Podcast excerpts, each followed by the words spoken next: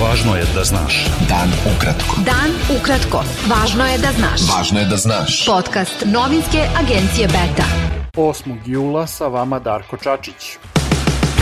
Premijer Mađarske Viktor Orban izjavio je u Beogradu da je Srbija ključ stabilnosti Zapadnog Balkana. Orban je rekao i da stabilnost regiona nije samo ekonomsko i političko pitanje, već pitanje suživota. Predsednik Srbije Aleksandar Vučić izjavio je da su odnosi Srbije i Mađarske najbolji u istoriji i da se saradnja ubrzano razvija i na političkom i na ekonomskom planu.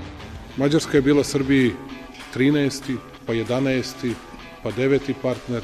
Mađarska je danas Srbiji peti ekonomski partner, peti trgovinski partner. Dakle, za kratko vreme, za nekoliko godina, uspeli smo da dramatično uvećamo trgovinsku razmenu između dve zemlje, što je značajno, veoma značajno i za jednu i za drugu zemlju i naravno za nas koji smo nešto manji i siromašniji, još značajnije nego za samu Mađarsku. Sjedinjene američke države su ponovo pozvale vlasti Srbije da sprovedu punu istragu ubistva trojice američkih državljana, Jilija Agrona i Mehmeta Bitićija. Sjedinjene američke države su navele da taj slučaj, kao i mnogi drugi, ukazuje na hitnu potrebu da Srbija razreši nedovršene istrage ratnih zločina i posveti se jačanju vladavine prava. Prema najnovijim podacima Ministarstva zdravlja Srbije, od koronavirusa je umrla još jedna osoba, a od 8112 testiranih zaraza je potvrđena kod 97. U bolnicama su 282 COVID pacijenta, od kojih je 10 na respiratoru. Epidemiolog Predrag Kon izjavio je da je pogoršanje epidemiološke situacije evidentno. Predsednik Aleksandar Vučić rekao je da Srbija nema dovoljno vakcinisanih, jer znatan broj građana ne želi da se vakciniše i dodao da će Srbija zato pomoći neke afričke zemlje vakcinama protiv koronavirusa. Ministar spoljnih poslova Srbije Nikola Selaković rekao je učesnicima letnjeg kampa za srpsku decu iz regiona da budu uzorni građani država u kojima žive, ali da vole i čuvaju svoj srpski rod i svoje srpsko pravoslavno ime, ćirilicu i srpski jezik.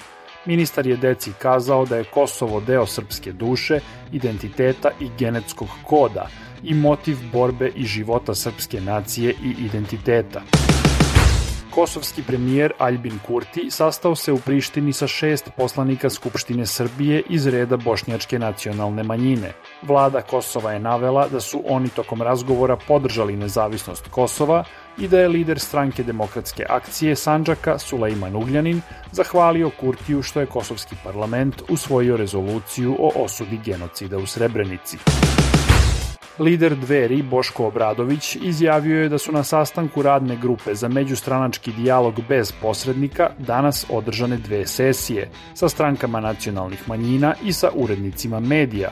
Od pozvanih šestoro urednika televizija sa nacionalnom frekvencijom i dnevnih novina Novosti i Politika došli su samo glavni urednici televizija Prva i B92, i oni su prema rečima Obradovića obećali da će u razumnom roku ponuditi programsku šemu po kojoj će opozicija biti zastupljenija.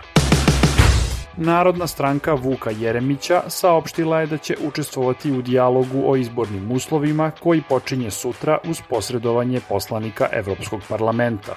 Toliko toga treba popraviti u okolnostima koje imamo u Srbiji, uključujući i ovu okolnost o kojoj smo danas govorili, a to je da praktično nema pravosuđa na koje građani mogu da se oslone, nema svakako nezavisno pravosuđa, tako da sve ono što eventualno i budemo dogovorili u tom dijalogu, postavlja se pitanje na koji način će moći da se isprati da se nadzire i da bude eventualno sprovedeno u delo. Festival Exit počinje danas na Petrovaradinskoj tvrđavi u Novom Sadu. Epidemiolog Branislav Tiodorović rekao je da je pomogao organizatorima Exita da naprave bezbednostni program. Dodao je da je predviđeno da vakcinisani slobodno ulaze, a da svi ostali moraju da imaju ili PCR ili brzi antigenski test na koronavirus. Beta. Dan ukratko. Budi u toku. Organizacije civilnog društva protestovale su u Mađarskoj zbog stupanja na snagu zakona koji opisuju kao homofoban i koji je Evropska unija najoštrije osudila. Učesnici protesta su postavili ogromno srce u duginim bojama ispred parlamenta u Budimpešti. Zakonom koji je danas stupio na snagu zabranjeno je promovisanje homoseksualnosti maloletnicima. Beloruske vlasti su saopštile da su blokirale pristup jednom od glavnih opozicionih online medija, koji je javio da je izgubio kontakt sa nekoliko svojih novinara u zemlji, uključujući glavnog urednika. Konferencija za novinare predsednika Litvanije i premijera Španije u vojnoj bazi NATO-a u Litvaniji hitno je prekinuta kada je par španskih borbenih aviona koji su bili iza dvojice lidera mobilisan zbog pojave ruskih aviona na nebu iznad Baltika. Rusija tvrdi da su letovi bili zakazani i da granice drugih država nisu povređene. Olimpijske igre u Tokiju biće održane bez publike, saopštili su danas organizatori. Odluka je doneta zbog situacije sa koronavirusom, pošto je u Tokiju proglašeno vanredno stanje. Bilo je to sve za danas. Sa vama je bio Darko Čačić, slušajte nas i sutra.